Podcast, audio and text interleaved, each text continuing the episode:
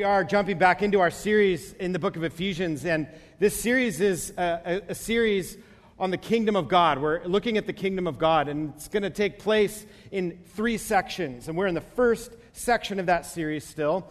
And the title of this section is Kingdom Kids.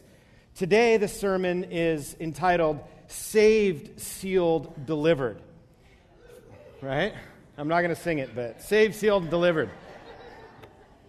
Ephesians chapter 1, uh, we're going to read from verse 3 all the way through verse 14 so we can see our verse as it, as it sets in its context. And I'll be reading uh, primarily from the Christian Standard Bible, the CSB. Ephesians 1, verse 3.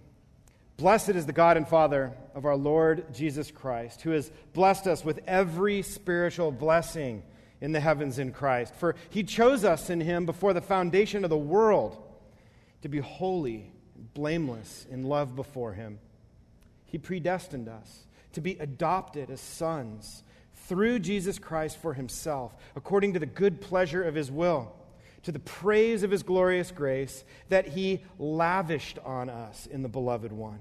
And in Him we have redemption through His blood, the forgiveness of our trespasses, according to the riches of His grace that He richly poured out on us with all wisdom and understanding. And he made known to us the mystery of his will, according to his good pleasure that he purposed in Christ, as a plan for the right time to bring everything together in Christ, both things in heaven and things on earth in him.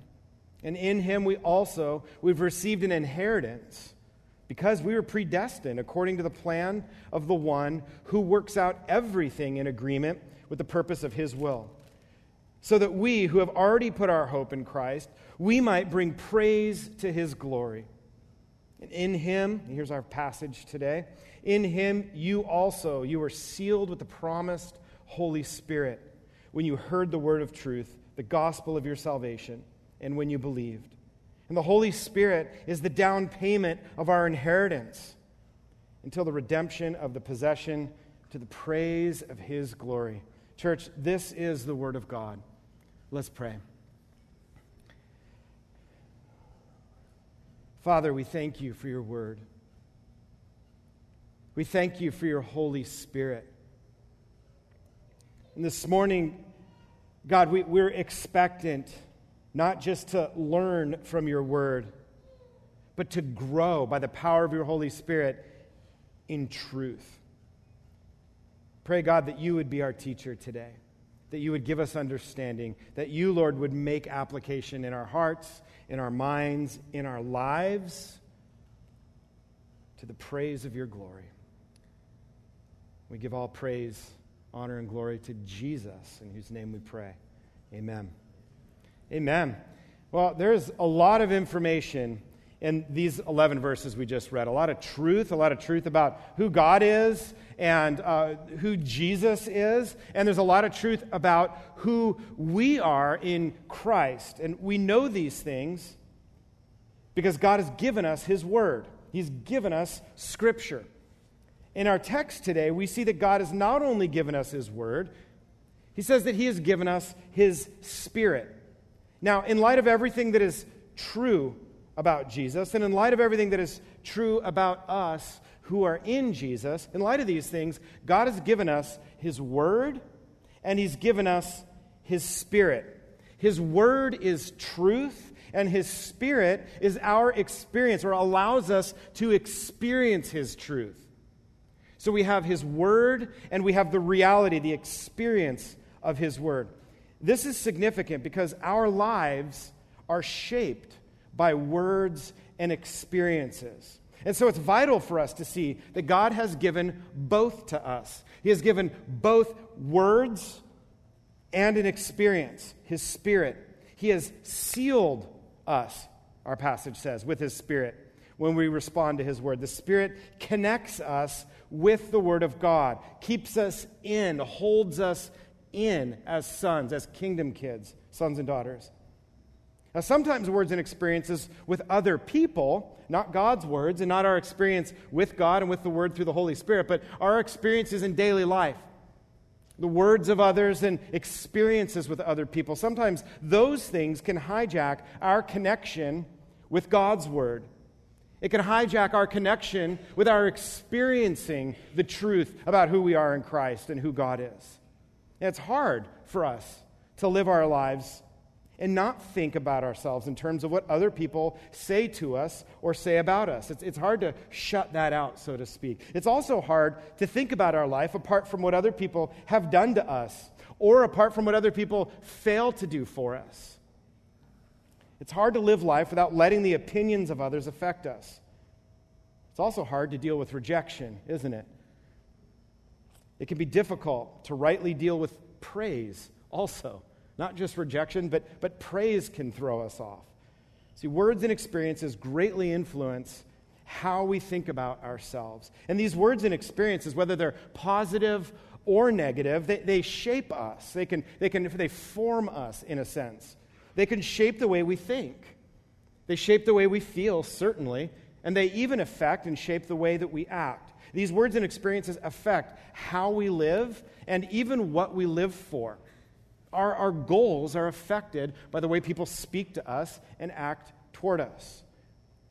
It can shape our identity. That's what we've been talking about so far in the book of Ephesians is, is our identity as kingdom kids. And what we mean by that is how we think and feel about ourselves, which affects how we think and feel and act toward others and God. And ultimately, Others' words, the words from other people, and our life experiences with others end up shaping everything about us how we think, how we act, how we live, and even what we live for, what, what our goals are. They're set based on who we think we are, based on what we think we're capable of, based on who we think we can impress. It's especially bad, especially in my case, because I tend to be self absorbed, but by the grace of God. And we do. We tend to have a strong self focus. And so we tend to see and think about life, and we tend to see and think about other people and, and situations in life and, and goals in life, even. We handle these things all through this paradigm of how does that affect me? How is that relationship going to affect me? How is that decision going to affect me? Because we're self absorbed, I'll just lump you in with me. But by the grace of God, Scripture continually confronts us with the person of God over and over. God is higher than us, He's greater than us, He's better than us. He created us. God, upon whom we are dependent, upon whom uh, we are contingent, we're subordinate to Him. Scripture confronts us with the idea that we should live for God's glory and stop living for our own glory. It's, it's the tension held in Scripture. And because we do tend to be self focused, and we do tend to desire to be pleased with ourselves. We often think of ourselves as better than we actually are. When in fact, Scripture reveals us to be, apart from the grace of God and apart from the work of Jesus Christ in our life, only wicked. That we're only capable of being self focused. And the more we know about God, the more we realize that we perhaps are more wicked and lost than we ever might have imagined apart from Christ. And the more honest we are, the more we realize that Scripture shows us to be less important, even, and less necessary than many of us often would even ever dream. It's good and it's necessary for us to see in Scripture that only God is good. I know it's just got heavy in here. So. But when our self focus and our desire for self glory is not recognized, which is why I'm kind of making a big deal of it, when it's not recognized and repented of, which means turned from. We have to acknowledge it, acknowledge that it's a problem, and turn from it. When our self focus and desire for glory is not recognized and repented of, then we end up living for praise, approval, and glory from others. And we seek after the praise of people. We pander to the cheap compliments that we can attract from others. We end up living for the approval of others, from, from one loving comment to the next. Some of us might live from one uh, you know, Instagram like to the next, or uh, from one retweet to the next. Oh, people like me. Oh, people like what I, I feel clever. I feel relevant, you know? And we live for that. That's, that's a, a form of gratification we get in there. And our, our life can even change course as we see new opportunities to receive praise from other people. And the reason we do this is because words are powerful.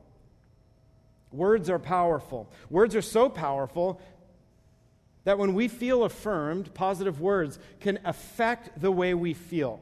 It's hard to talk ourselves out of feeling bad, but when we receive something affirming said to us from someone, it can change the way we feel in a second, can it? It's power. There's power in words. And some of us live from one to the next, one positive word to the next. Words can totally change our mood and attitude. And the effects of words can be so strong that we might change our life in pursuit of more affirmation from others. And some of us, when we're frequently affirmed, if you're like me, I, I become blindly arrogant when I'm frequently affirmed, but by the grace of God. Some affirmation makes us feel good, but a lot of affirmation makes us feel awesome. And we start to believe only the positive things we hear from others. And we might avoid honest truth and seek only flattering reviews.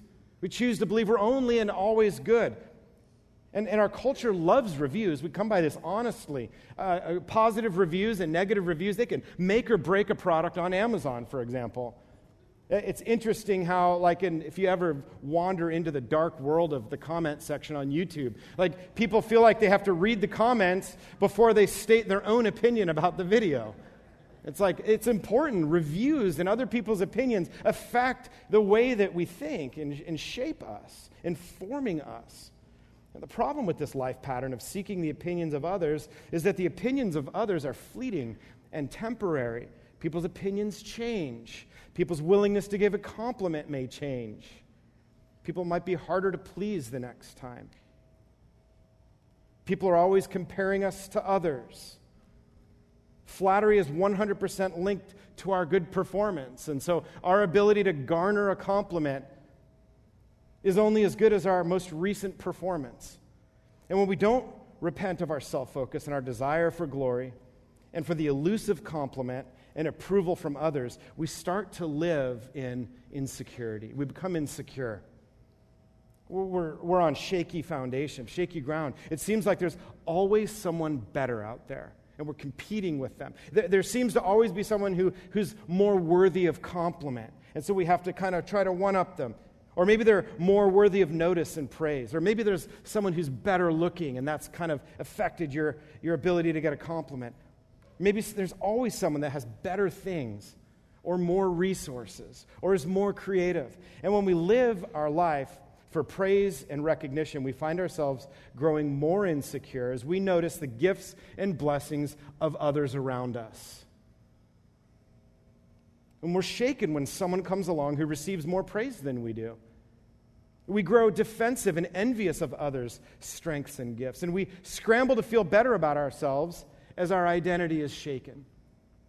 And we crave the words and we crave the experiences from others that can build us back up so that we can counter the insecurity that wells up within us. worse than the insecurity that comes along with our need for affirming words from others is the devastation that comes along with words and experiences of disapproval. Some words and experiences build us up, others can destroy us. And when words and actions from others, when they're those of disapproval, we can be deeply wounded because we're no longer struggling for approval. That's been settled. We're disapproved of. Now we're experiencing these deep wounds and defeat. And what we're wrestling with is the temptation to live under the identity of not good enough or under the identity of rejected, or never good enough, or too old, or irrelevant, or not creative enough. Becomes our identity if we're not very careful. Words and experiences of disapproval from others have a very special effect on the insecure person who longs for affirmation from others. And when our identity is dependent on affirmation, then words and experiences of disapproval and rejection can be absolutely devastating, carrying a much stronger punch than experiences of approval, even. They can break us down. And if we hear words of disapproval and experiences of disapproval very often, if it becomes a pattern in our life, or if we just start, that's all we're picking up on Everywhere we look, there's a comment about age, and oh, man, that's me, you know. Or there's a comment about that, well, that's me. What happens is we form our identity around that. We start believing that. And we have a hard time believing anything that's affirming, even when it is appropriate for words of affirmation. Even what the Lord may say about you. You might have a hard time believing that because there's a chorus that's singing the opposite of that out in culture around you. And when our identity is dependent on approval from others, we'll always be just one discouraging word away from feeling shattered and destroyed. And so, to recap all of this, when our identity is dependent on the words and experiences from others, eventually both words and experiences of affirmation and words and experiences of disapproval, both affirmation and disapproval, will bring about insecurity in our lives. And the world is full of insecure people. Our culture is built upon the fact that we're all insecure. Words and experiences from others are powerful and formative. They're powerful because we're either arrogant enough to feel we deserve them, or deep down we know that we don't. And, and either extreme forms an identity that is not in Christ. Either extreme forms an identity that's insecure. Apart from God, we have to see our tendencies in this. However, but here's the good news of where we've been in the book of Ephesians. However, as we've been exploring the crazy love of God in Ephesians 1, we've learned that we are radically loved by God. And this love heals us from our desperate need for approval. It satisfies our longing for more love and acceptance from others. We're satisfied. We don't need the love and acceptance of others to know who we are. The love of God satisfies our insecurities, satisfies our fear. And we, and we start to realize that what God says about us and what God has done for us, the words and experiences of God in our life, through Jesus is better and more true than what others say about us. It is better and more true than the experiences that we've had of disapproval. And God wants us to understand His love and walk in His love as children. That's the argument that the Apostle Paul has been systematically laying out so far in Ephesians 1. God wants us to be convinced of His love for us in Christ. He wants us to be convinced of the realities of Ephesians 1. Not so we would know them, but so that we would live in that reality. That would be our identity. That forms who we are. We've seen this so far. Quickly, just to recap. In Christ, Ephesians 1, verse 2, it says that we are radically loved children of God. Radically loved before the beginning of time. God has sent his perfect Son as a sacrifice for us, his rebellious kids. That is the radical love of a loving Father. We see that. We also see that we're chosen by God. Verse 4 shows us that. We're chosen before we were born. God chose you before you could be disappointing. God chose you before you could think you were awesome okay? Before we could do good things, before we could do bad things, God chose you in Christ. That means that God didn't choose you because you were awesome. God chose you because He's awesome. We're chosen by God. That liberates us and frees us. Our identity as chosen isn't based on your last performance in life. We also see in verse 5 that we're adopted into his family as God's own children. He brings us near. Listen, this is ridiculous. God brings me near. In my rebellion, God found me. In my utter arrogance, God found me. Self absorbed, God found me in that. Insecure, longing for praise, living for the approval of others. That's where God found me. And God brought me in. He, he went after that. He went after me. And God has been, over these years, He's been teaching me to be still, be still, and know that I am God. You're not God. The approval of others isn't God. Billy, be still. And the love of the Father again and again. I blow it, and He's just like, brings me in. Doesn't push me away, brings me in again and again. I am His approved, well loved Son. We're adopted into the family of God. We're loved like children. He brings us into the intimacy of His immediate family. Ephesians 1 and verse 3 has also shown us that we're given every spiritual blessing. God's not a stingy God, right? He's not like, you know, he's got five things, so he gives you one and you two, and oh, you're good, I'll give you three. That's not how God rolls. It says he's given us every spiritual blessing in verse 3. My Father's Spirit is in me. Let God minister that to you today. My Father's strength is for me. My identity is my Father's. It identifies me now. My hope is in him, my joy, my peace. It's who I am. Verse 7 we see that we're set free from slavery to sin. and we are forgiven of our sin, and we are made right with God. Listen, if you're uh, in your mind, you identify as an addict, listen, you are not an addict if you're in Christ. God has set you free from addiction. He has broken that chain. That is not who you are. You're a child of God, and He has set you free to walk in freedom. And yes, it's hard. Yeah, it's real work, but don't forget who you are. Don't forget whose you are. Verse 8, we saw that we are given wisdom and understanding. Man, Lord knows I need that. Verse 11 and 14, we have an inheritance in Jesus from God. See, the Word of God tells us these things, and we believe them by faith. But every day, I'll be honest with you, I think it's true of each of us, we struggle with faith. We struggle. Even people who knew Jesus in his day and saw him heal. There's a story of a guy who comes to Jesus and he's like, My daughter's dying. Can you heal him? Will you heal her? I believe you can. And Jesus, he's like, Do you believe that? You believe I'm the Son of God? You believe that? And he's like, Well, I believe, but, you know, but help me in my unbelief. I think so often that's our approach with God. And, and that's okay. We come to God, not always having the fullness of belief, we don't always feel like these promises are true. We don't always feel loved or empowered. These truths don't always seem to be true. They don't always seem to be as obvious as we would wish they would be sometimes. We hear this kind of stuff on Sunday, but then by Wednesday, we're like, wait, what was he talking about again? You know, like we just feel distance from it. It's because we face a constant flow of words and experiences that oppose the Word of God and the experiences of God and the Holy, of the Holy Spirit in us. We live in a culture that is loud and busy pulling us into experiences, broadcasting words. And so, this is what our passage is zeroing in on. It's what it's focusing on today. Don't miss this. Wake him up if he's sleeping right now. This is what the gift of the Holy Spirit does. Because God is loving and kind, He's given us a gift of the Holy Spirit to convict us, to convince us, to remind us.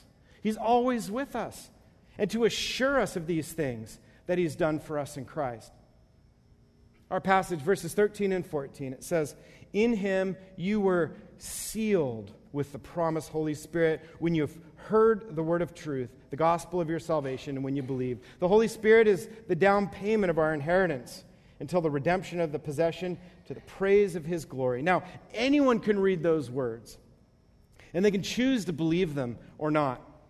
But see, God's kids have been given his Holy Spirit. Therefore, God's kids, we read those words and we know them to be true, don't we?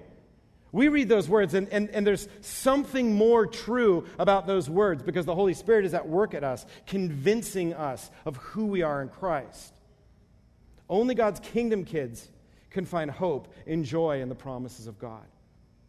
God's family gets excited about the family blessings and the family inheritance because we're part of the family. We're, we're in that. This is what the Holy Spirit does in us. He affirms and confirms the reality of God and God's word and God's promises and God's salvation and God's power in those of us who have the Holy Spirit. That is in you, Christian, has been sealed in you, our passage says. But here's the other thing I've noticed in my life that the Holy Spirit does the Holy Spirit can quiet our doubt and quiet our disbelief can quiet our doubt and quiet our disbelief. He convinces us of the realities of God's kingdom, and He affirms our place in His household as His children. The Spirit can sanctify even our emotions that God's put in each of us. The Bible says that, that the Spirit leads us into all truth. He also reveals the lies that we fall into, He reveals the lies that we hear. He helps us to see other people as God sees them. We are able to see other people by the power and presence of the Holy Spirit in our life as rebels and orphans who need the love of their Father. And He removes our competitive spirit by replacing it with compassion and love. We no longer feel like we're competing with the gifted people in our life for compliments. We're now able to offer compliments and offer true hope at the same time because we don't need those compliments anymore and above and beyond all other voices in our life, above the messages and voices and experiences that say all sorts of things to us and say all sorts of things about us, above the hurtful experiences of rejection, above painful words and experiences of disapproval, even maybe that you've experienced. The Holy Spirit is working to convince us that we are radically loved by God, that we've been chosen by God, that we are pursued by God, redeemed by God, forgiven by God, we're adopted by God, we're empowered by God, and we are equipped by God. God has done all that, and the Holy Spirit is given to us to convince us and remind us and push us forward in the reality of those truths that are true in you right now, Christian. That is true of who you are. The Spirit is at work in you today to make this historical, biblical reality of God's plan to redeem His creation.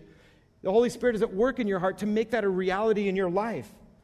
The Holy Spirit is working right now to sweep you up in the grand reality of history that, that God loves the world so much that He sent His Son. We're invited into that.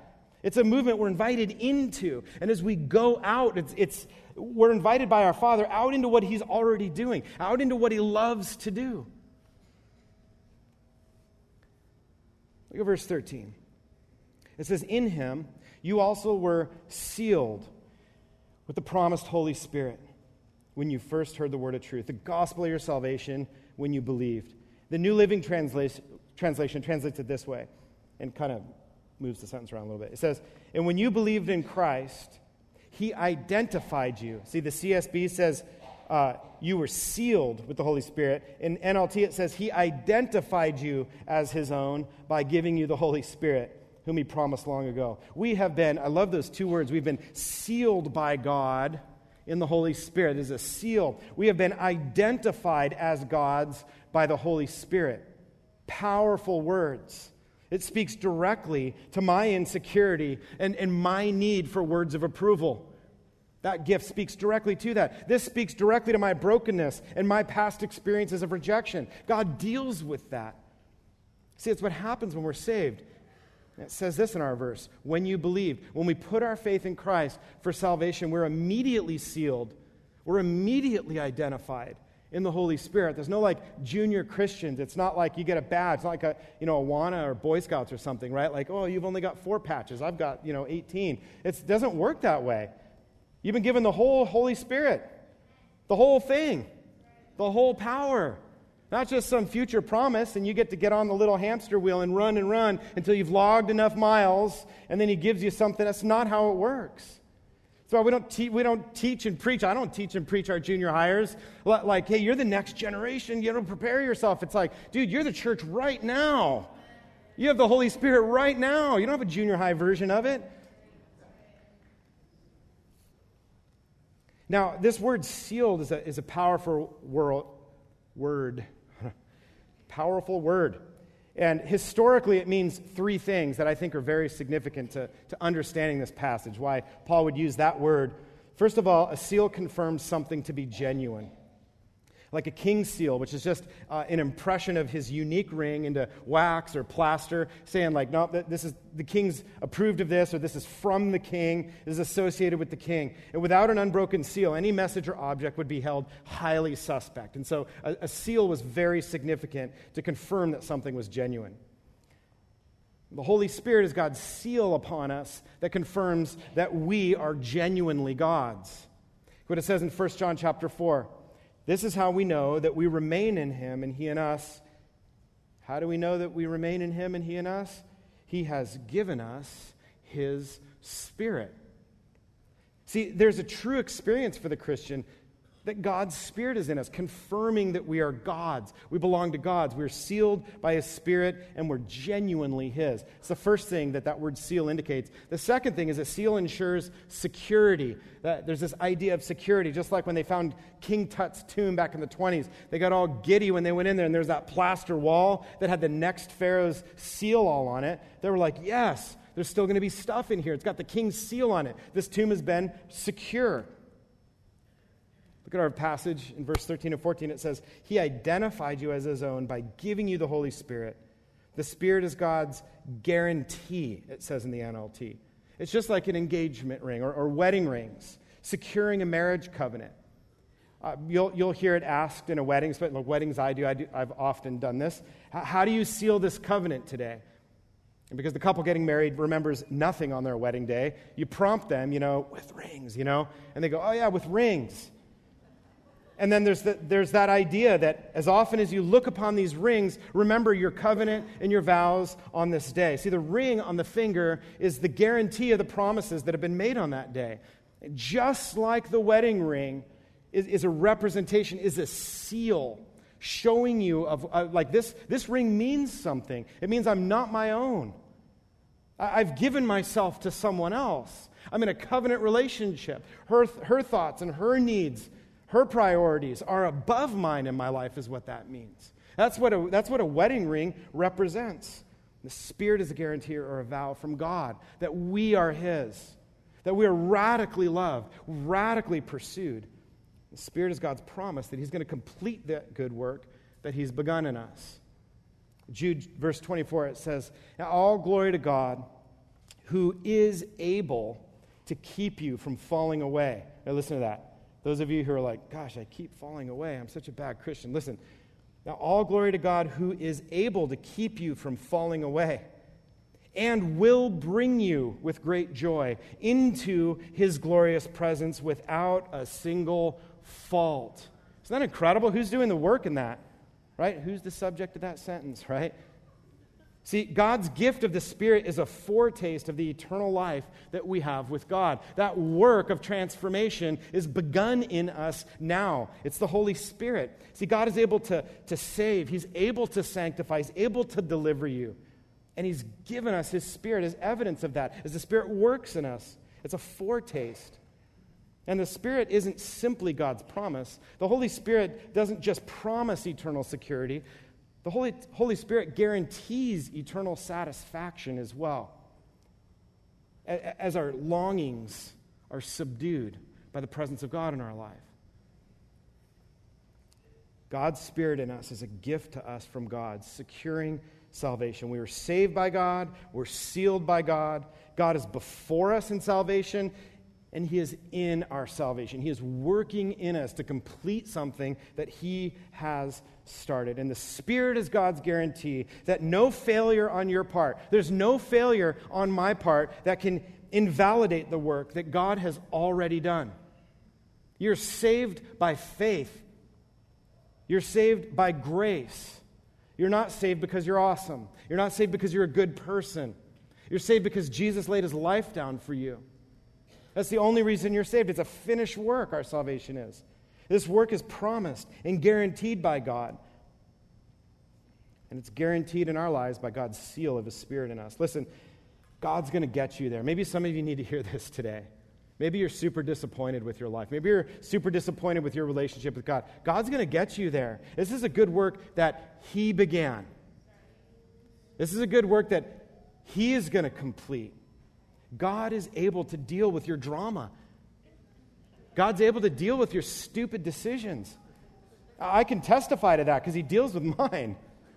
God is able, and He's not just able, He's willing, He's in it. He is in you.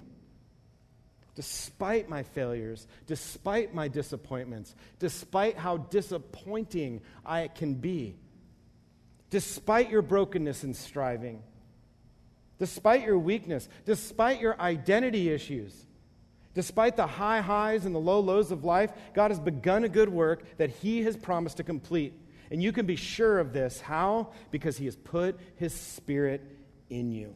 Christian, the Spirit is at work in you today to convince you that you're a child of God and that you have true hope in God, regardless of what you've done. Okay, that's just the second point on seal. Jeez. Okay, so a seal confirms something to be genuine. Uh, a seal ensures security. The third thing, a seal marks one's own possession. Just like a rancher might brand a cow, okay, which is kind of a, not, not the same. That analogy breaks down real quick. but just like a king maybe might carve his face into the pillars of the castle that he makes, that sounds a little better. God has put his spirit on us as his mark. He's marked us as his own. It says he identified you as his own by giving you his spirit. And then in verse 14 it says, He purchased us to be his own people. It says at the very end there, his own people. That, that's, it's, it's like an identifying mark. The fact that we're God's means that he's jealous for us, he guards us, he pursues us. We're bought with the precious blood of his son. He's forgiven us all of our debt, all of the offense, all of our arrogance, all of the drama that God's had to go through because of me and my life and my selfishness. God is, doesn't even look at that any longer. He's jealous for me. He's adopted me as a son. He's brought me close, as close as a father can bring their kid. And listen, my kids like to be close. My little Shem, dude, he likes to be right here. He, just the closeness. That's how God brings us in. And he's jealously competing with the other voices and he's jealously competing for the experiences of your life. God, by the power of his Holy Spirit, wants to lead you in all truth into Holy Spirit, biblical, supernatural experiences in life. He wants to replace disappointment with power and truth and the reality that God is in you and working with you and is being glorified through you. God jealously pursues us when we turn away from him. 2 Corinthians chapter 1, the apostle Paul says this that he has identified us as his own by placing the Holy Spirit in our hearts as the first installment that the first installment that guarantees everything that he has promised us. See, when something is valuable to us, we mark it, right? This Bible is very valuable to me. I'm not even preaching out of the New American Standard today, but this Bible is up here with me today. It, it, smells good. It's made out of really nice leather. I've had it for 12 years. A guy that spent hundreds of hours uh, pointing me to Jesus and helping me grow and pursuing and loving Jesus gave this to me all those years ago. It's been to the beach, the desert. It's been on, gosh, dozens of music stands and pulpits at camps and fire pits and pulpits in churches and things like that. It's valuable to me, and, I, and I've marked it not in a fancy way, it's just like Sharpie with my phone number, but it says it's mine, right? you want a Bible? Don't take that one, take this one. I, I can go on to ChristianBook.com and get an ex- another one like this. This one's special to me. I've marked, I'll give you any Bible out of the office or out of my home office or whatever, but not this one. If, if this one goes missing, I would see it or I'd probably smell it. I'd be like, I'd find my mark in it, and I'd be like, Yeah, I'm sorry, there's a ginormous Sharpie in the front, and I would claim it, and I would get it back. See, you're God's possession. That's a silly example, but it's the same truth. You're God's possession. And God is so serious about holding on to you that He's put His Spirit on your heart, He's put His mark on you. You're marked by God. What more can he do but put his spirit in you to be with you and remain in you? And so let's, let's pull it all together. I'm getting a little crazy here. Okay. God, by the power of his spirit that he has placed in you, if we let him, God can and he will deal with our doubt and insecurity and shame and brokenness. That is a promise that comes along with having God in us, having the Holy Spirit in us. Our doubts, our insecurity, our brokenness, oftentimes all that stuff it's tied to words and experiences from other people aren't they? Or sometimes our doubts and insecurity and shame and brokenness at least i'll just be honest with you in my case it's, it's tied to my own foolishness right? Oh i blew it again or whatever. See god has put his spirit in us to deal with this stuff. And god's spirit ministers the truth of god's love for us in christ. God's spirit convinces us of the sufficiency of Christ's sacrifice, convincing us of who we are in Christ, reminding us that we're children of God, telling us again and again, and Christian, maybe today, again, the Holy Spirit is telling you, you are not that. You're a child of God. You are not in that trouble. You are well loved, well cared for. You're a well nourished child of God. God's Spirit reminds us that God has chosen us and has done all necessary work to bring us into His family as His kingdom kids. And the Holy Spirit is the evidence of that, is the proof of that. Listen to how Paul puts it in Romans chapter 5. In verse 1, he says, Therefore, since we have been made right in God's sight by faith, we have peace with God because of what Jesus Christ our Lord has done with us. Right? He's saying we don't trust what we've done, we're trusting what Christ has done. Verse 2 Because of our faith, Christ has brought us into this place of undeserved privilege where we now stand, and we confidently and joyfully look forward to sharing God's glory.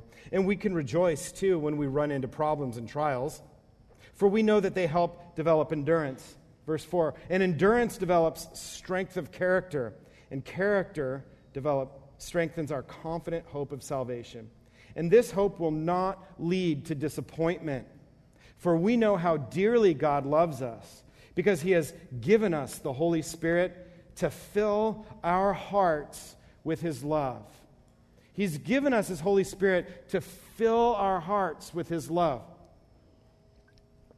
I hear people say, oh gosh, you know, I'm just not excited today. I'm not, whatever, you know, these emotions that we feel like, I'm not able to do that today because I don't have the, the whatever, I haven't had my coffee. I don't know about that, but God's given you His Holy Spirit to fill your heart with His love. The Holy Spirit is God's proof that He's there to fill your heart. You don't have to live or minister. You don't have to treat your spouse like your, your tank is empty. Be still and know that God is God. Know that you're a child of God, that He's put His Spirit in you. We, we function with a, a full heart of love. And so, no matter what we face in life financial hardship or anxiety or the death of a loved one or disappointment maybe it's rejection by others or an unfaithful spouse, illness, the effects of aging. See, regardless of what we face, we have proof and we have the power of God in us. The Holy Spirit is in our hardship, He's in our places of loss, ministering the Father's love to us. He's in our financial hardship, ministering our Father's love to us. He's in those seasons of disappointment or betrayal, and He's ministering the Father's love for us. In anxiety, the Spirit is right there with us, ministering words of truth and confidence. God has gone to great lengths to ensure that we know and that we have evidence of his love and approval. And then finally, looking at verse 14, it says, The Holy Spirit is the down payment of our inheritance until the redemption of the possession.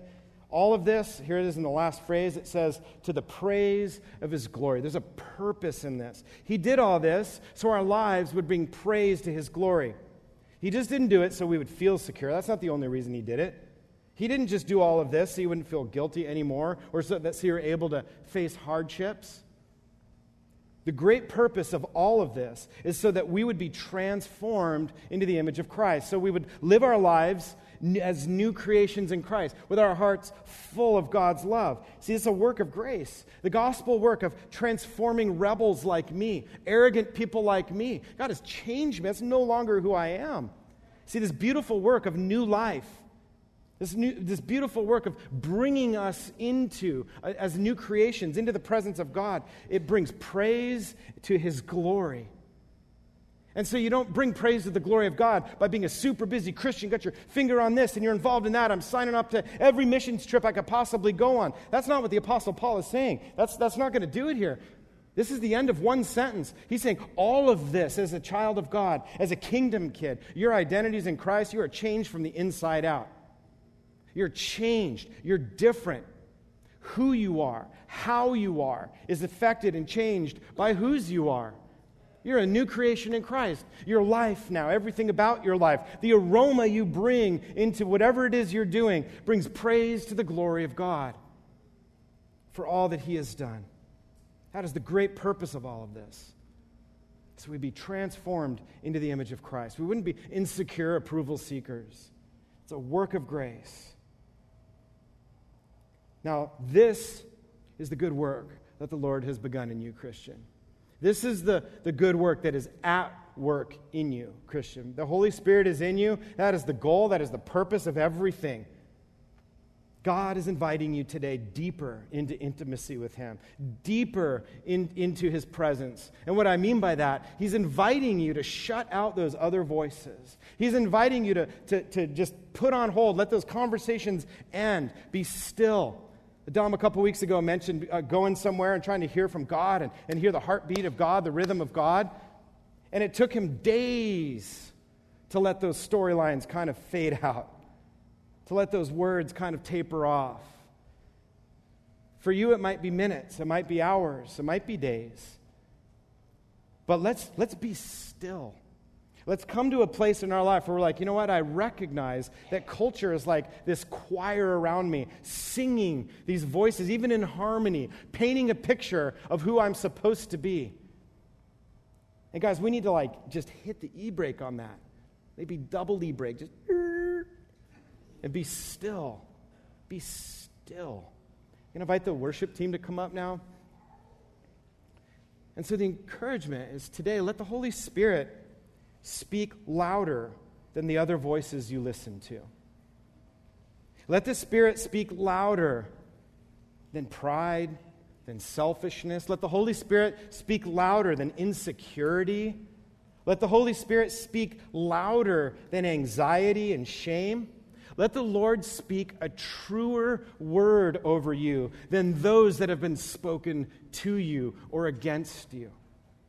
If you're in Christ, the Holy Spirit is in you. The Holy Spirit is, is your experience of this reality. Come and be still before God. God is inviting you in like a father up onto his lap. Let him shower you with the love and approval and acceptance that you long for. If you don't know Jesus, yeah, maybe, maybe today's the day. This is, a, this is a good day to be still and ask God to reveal himself. Ask God to be real to you. Just test, test these things. Maybe today's the day that you'll bow your knee. The Bible says there's coming a day when everything in creation is going to bow their knee before God and declare that Jesus is Lord of everything. Maybe, you, maybe you're going to get a head start on that. Maybe you're going to do that today. Maybe your faith, you're going to have a faith that brings you to the place of salvation today. You know, the Father has love for you today. The Father has approval and acceptance. The Father has forgiveness for you today. The Father wants to take that identity of, of, of shame, disappointment, or disappointing he wants to take that identity of arrogant. He wants to take that identity of maybe identify with what you've done as a specific thing. God wants to say, no, that is not who you are. And He wants to speak a truer word over you. And that word today is son or daughter. That's the relationship we're invited into. God is saying, be still and know that I'm God. Enter into my house. And that happens as we put our faith in Jesus Christ, the one who stood holy the one who chose to take my sin upon himself and then go to the cross, paying the full penalty for our sin. The penalty that I should have paid, Jesus paid for me. So I'm now set free and forgiven of my sin. And, I, and I'm able to be in the presence of a holy God. Furthermore, I'm made holy by that holy God through the work of his Holy Spirit in me. If you feel like today is the day that God's inviting you in to that storyline, the reality of all of history, God's saying, Come in, welcome. There's people, people going to be up here on the right and the left. Love to talk to you, pray with you, answer questions for you. Regardless of where you're at with God, let's sit and be still. Let's be still and know that our Father's God. Let's give the Holy Spirit room to speak and move on our hearts today.